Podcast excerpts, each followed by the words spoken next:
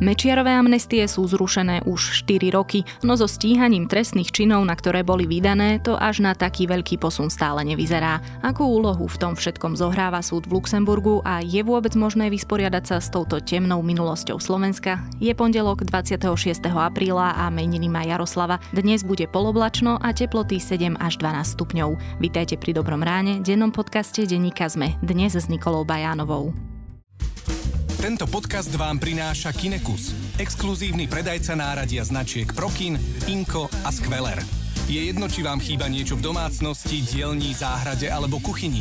V Kinekuse nájdete všetko, čo potrebujete. Presvedčte sa sami v 12 prevádzkach Kinekus alebo v 150 partnerských obchodoch po celom Slovensku. Všetko, čo potrebujete, nájdete aj na kinekus.sk. Skús Kinekus.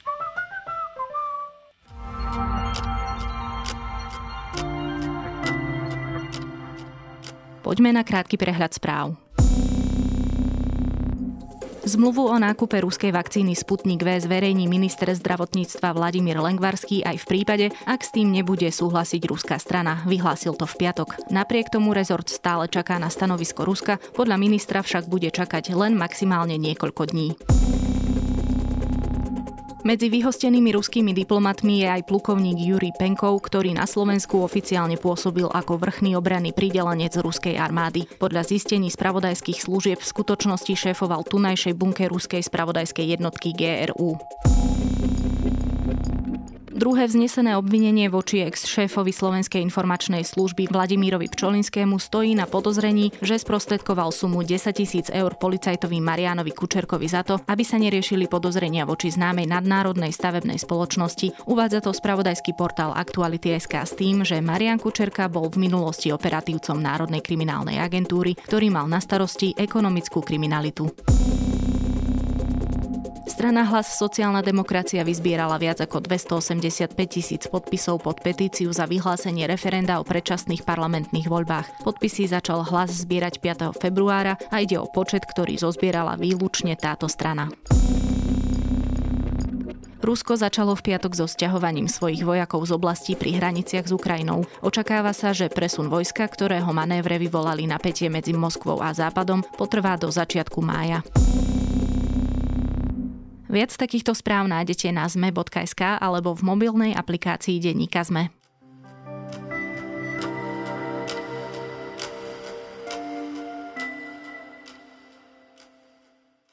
Mečiarové amnestie platili 19 rokov, zrušené sú 4. Veľa sa s nimi však od zrušenia až tak neudialo. Najočakávanejším je zrejme spor pre únos Michala Kováča mladšieho, v ktorom je obvinených 13 ľudí vrátane bývalého šéfa SIS Ivana Lexu. Ten do Luxemburgu na súd poslal zaujímavé otázky a nielen o tých sa budem rozprávať s redaktorom domácej redakcie Petrom Kováčom.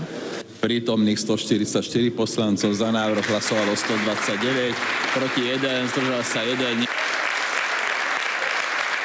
Dámy a páni, toto je víťazstvo. E, Mečarové amnestie v tejto chvíli boli zrušené, napriek tomu, že ešte potrvá lehota 60 dní na ústavnom súde. Peťo, tak už som to povedala, Mečiarové amnestie sú zrušené 4 roky.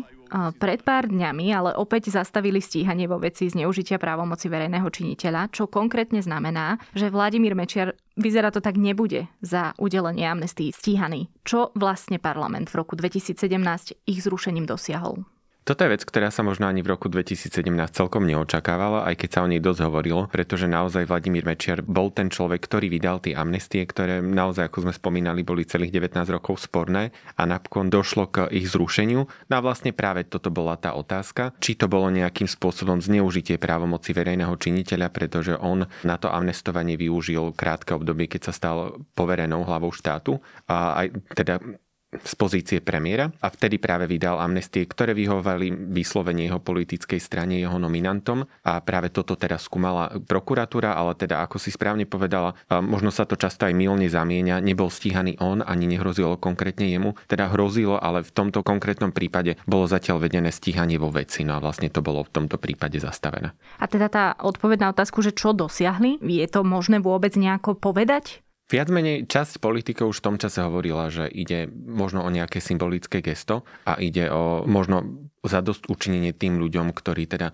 boli poškodení v týchto prípadoch, ako vieme, nielen Michal Kovač mladší, ale došlo napríklad aj k vražde Roberta Remiáša a ich rodina naozaj dodnes to brala ako veľkú ťažobu, nielen na sebe, ale teda možno aj celú takú spoločenskú, že, že nejaké pardon generálne sa povedalo všetkým ľuďom, ktorí urobili takéto zločiny.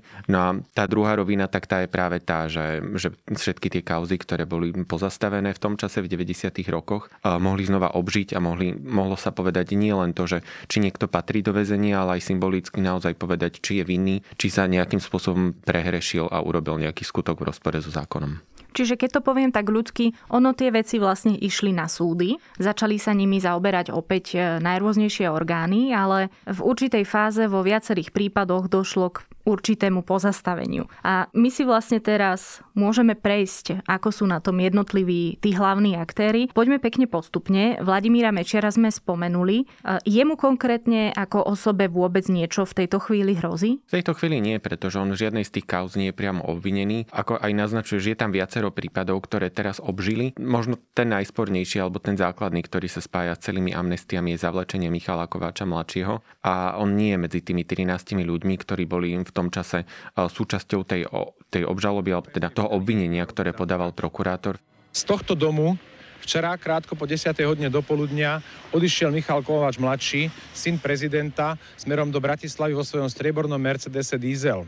Tesne za obcov ho zastavili dve vozidlá, červené vozidlo značky Seat Ibiza a druhé neidentifikované vozidlo. Medzi tými 13 ľuďmi je z tých známejších mien, teda popri nejakých sískaroch a ľudí z, z bezpečnostných zložiek, tak bol hlavne Ivan Lexa ako šéf vtedajšej tajnej služby. No a on je súčasťou tohto obvinenia, ale táto kauza naozaj momentálne v podstate stojí už od roku 2017, keď bolo, bola opätovne obnovená. Naozaj je tam množstvo úkonov, ktoré sa síce urobili, ale v konečnom dôsledku potom, ako si súdcovia vôbec boli vyskladaní, tí súdcovia sudcovia naštudovali celý ten spis, tak momentálne je prípad v Luxemburgu. No a to sa vlastne stalo ako? Tento prípad je, ako som už naznačil, na súdnom dvore Európskej únie a to práve na, na základe podnetu, ktorý podával Ivan Lexa a jeho právny zástupca. Stalo sa tak v podstate hneď potom, ako sa súdcovia začali zaoberať kauzou, pretože naozaj tam dlhé mesiace vôbec prebiehalo to, kým si oni naštudovali približne 20 tisíc stránový spor a potom, keď teda už boli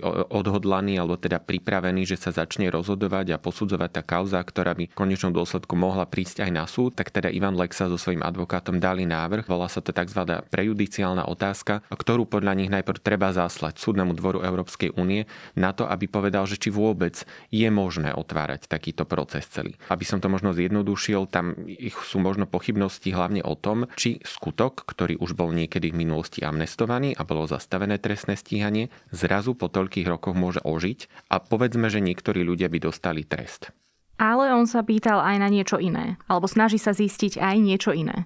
To je vec, ktorú sme si všimli práve v týchto dňoch, keď som sa vracal k tomu, a v akom stave sú tieto prípady, pretože naozaj dali sme si vytiahnuť taký ten obsah vôbec toho, čo my sa vlastne pýtame v Luxemburgu, pretože v konečnom dôsledku síce dával žiadosť Ivan Lexa, jeho advokát, ale odosielal to samotný súd. No a vlastne medzi tými troma otázkami je aj taká zaujímavosť, vyslovene kuriozita, že Ivan Lexa sa pýta na Lux- v Luxemburgu, či by na neho mohol byť vydaný európsky zatýkač v prípade, ak teda došlo k amnestovaniu takýchto skutkov. Znamená to možno tak je zjednodušene povedané, že ak by Luxemburg povedal, že nemôže, v podstate by bol vopred znova oslobodený Ivan Lexa, pretože znova hypoteticky, ak by v budúcnosti naše súdy rozhodli o tom, že, že je vinný, že spáchal nejaký trestný čin a povedzme by mu dali aj trest väzenia, hoci len krátkeho, Súčasne by mal v rukách papier, ktorý hovorí o tom, že na neho nemôže byť vydaný európsky zatýkač. Stačilo by mu teda prejsť hranice. V rámci Európskej únie mohol by tomu trestu v podstate úplne ľahko uísť. Treba povedať, že Ivan Lexa s týmto už má nejaké skúsenosti má. Pamätáme si prípad ešte z roku 2000, keď bol stíhaný už za viaceré trestné činy. Časť z nich sa neskôr amnestovala, časť sa oslobodila na samotných súdoch, no ale vlastne vtedy už utekal viac ako dva roky. Mimo krajinu v konečnom dôsledku sa ho podarilo vypatrať až v Juhoafrickej republike. Zrejme si pamätáme, že došiel vtedy výrazne schudnutý. No v podstate tento scenár by sa mohol dosť podobne zopakovať. Je to niečo, čo je samozrejme nadinterpretácia, ale teda znamená to, že Ivan Lexa sa v podstate informuje, či by mohol ujsť. Môže vôbec niečo v tejto chvíli urobiť e, slovenská strana, alebo jednoducho musíme iba čakať? V tomto prípade ale aj v ďalších to funguje tak, že súd nie je povinný úplne vyhovieť automaticky na žiadosť advokátov, aby sa teda obracal na súdny dvor Európskej únie a teda on viac menej aj na základe toho, čo, čo povie prokurátor, najprv zváži, že či je vôbec niečo také nutné. No ale na druhej strane treba povedať, že naozaj to, čo sa u nás stalo, že, že sme amnestovali staré skutky, ktoré potom už spätne znova nejakým zvláštnym procesom, o ktorom sa dlhé, dlhé roky hovorilo, aj so schválením ústavného súdu sme teda zrušili takéto amnestie amnestie a tie skutky by mali byť teraz potrestané, tak zrejme aj naše súdy si nie sú celkom isté, ako postupovať a teda sami možno čakajú na to, že čo povedia európske inštitúcie. Na druhej strane sú tu aj názory, spomeniem napríklad um, známeho advokáta Petra Kubinu, ktorý hovorí, že toto vôbec nie sú ale otázky, ktoré by mal posudzovať súdny dvor Európskej únie, pretože nespadajú ho do jeho kompetencií a právomoci. A preto sa to viac menej možno aj v tých odborných kruhoch vníma skôr ako to naťahovanie času. Pretože amnestia bola len jedna. Nevydal som ho osobne ako predseda vlády, pretože kompetencie z prezidenta prechádzajú na vládu. Tam je potom ale zase tá otázka, prečo to vôbec súd v Luxemburgu prijal a zaoberá sa tými otázkami. Toto je možno taká smola, ktorá sa stala presne v tomto prípade zavlečenia, pretože náš súd možno aj z toho vieme odčítať, že sám pochyboval o tom, či to vôbec patrí do Luxemburgu a preto žiadal o prejednanie v tzv. naliehavom konaní, čo znamená, že ten, ten súd by sa naozaj urýchlene pozrel vyslovene na to, že či to pod neho patrí alebo nie, aby sa nestalo, že po nejakom roku, roku a pol, dvoch otvorí ten prípad po naštudovaní a povie, veď ale my s tým vlastne nič nemáme, musíme vám to vrátiť bez toho, aby sme akýmkoľvek spôsobom rozhodli. Toto tu hrozí. Bohužiaľ, generálnej advokátke to, to neprešlo. Tento návrh bol zamietnutý. To znamená, že naozaj sme v procese toho, že už čakáme, či to bude skôr, či to bude neskôr, čo povie Luxemburg. Samozrejme, ten Ivan Lexa je asi najzaujímavejším prípadom, ktorý je v tom Luxemburgu, ale nie je tam jediný. Na tento súd sa obrátil aj Gustav Krajčí. O čo ide v jeho prípade? Čo vlastne chce zistiť on? Toto je prípad ministra z čias Mečiarovej vlády, ministra vnútra, ktorý pripravoval referendum o vstupe do Európskej únie a NATO a v roku 1997. No a vlastne tam nastalo tzv. kauza zmareného referenda, keď on dal pokyn, aby sa vytlačili lístky inak, ako boli pôvodne schválené na uskutočnenie samotného hlasovania. No a preto on má byť um, takisto stíhaný, pretože mal istým spôsobom zneužiť taktiež svoje právomoci. No a tento skutok bol takisto na základe amnestii vtedy pozastavený a ožil z práve s týmto zrušením amnestí. No a vlastne on, on jedná veľmi podobným spôsobom, alebo teda stratégiou, ako zvoril aj Ivan Lexa.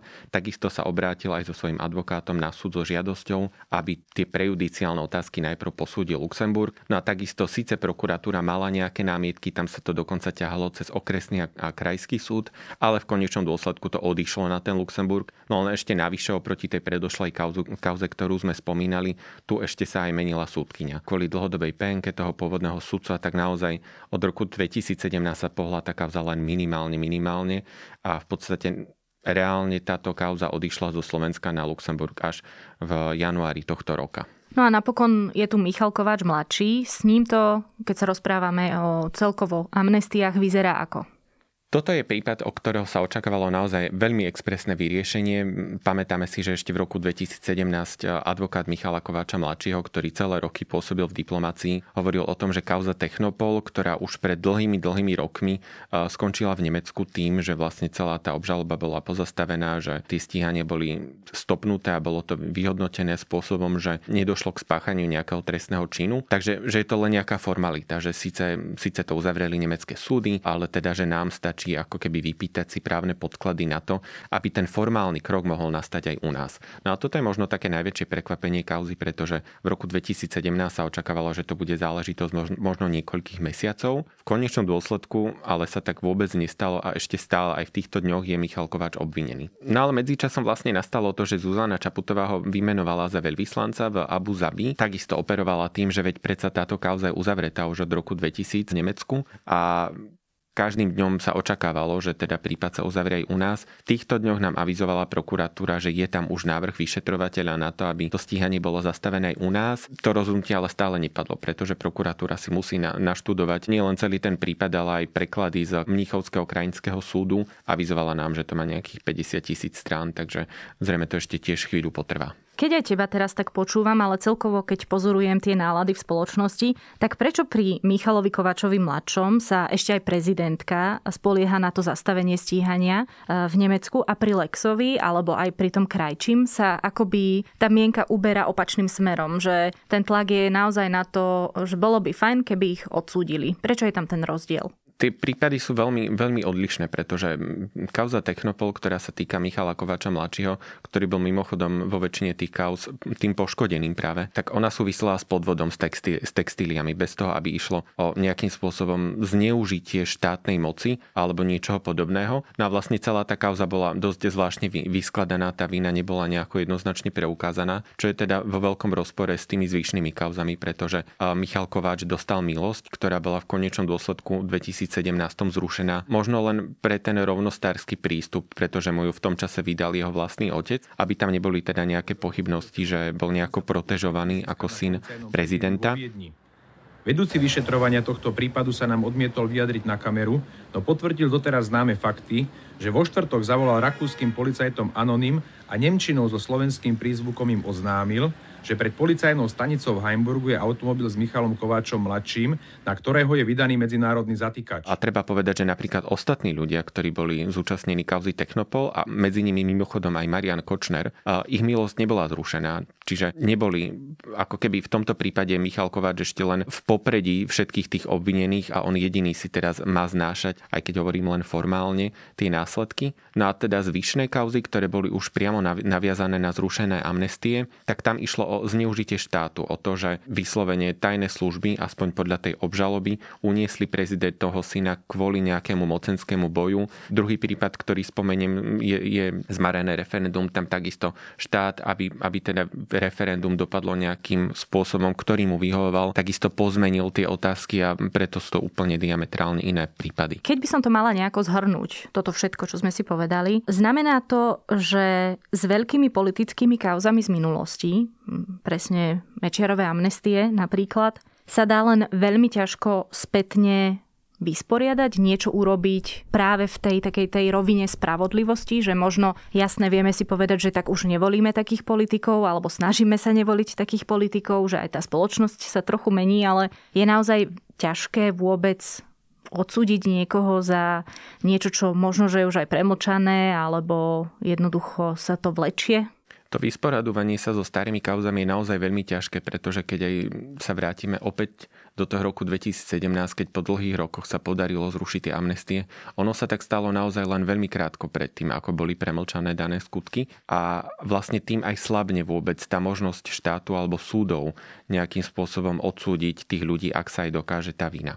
A v tomto dôsledku sa preto bavíme len možno o nejakej morálnej satisfakcii a o tom, aby vôbec odznelo, že niekto je vinný, že spáchal nejaký skutok a od prvej chvíle takisto vieme, že tam sa nedajú očakávať nejaké rozsiahle tresty tresty, pretože aj právo je nastavené tak, že čím sa vzdialujeme od spáchania toho skutku, tým by vlastne v tej nižšej hranici možného trestu sa mali pohybovať rozsudky. Preto vlastne vieme, že od začiatku vieme, že netreba čakať tie maximálne tresty alebo dlhoročné tresty, že ak tam niečo aj bude, tak to bude určite v tej, v tej dolnej sadzbe, ak vôbec, ale naozaj ide možno o takéto morálne zadozučinenie a o to, aby e, spoločnosť dala bodku za týmito kauzami a napríklad, aby sme hľadeli na niektorých ľudí, že veď ale to je niekto, kto bol odsudený, kto spáchal trestný čin a zneužil svoje právomoci, svoju moc a zneužil možno aj celý štát na to, aby nejakým spôsobom postupoval. Takže asi to je to najdôležitejšie v celom tomto prípade. Toľko reportér domácej redakcie denníka sme Peter Kováč. Ďakujem.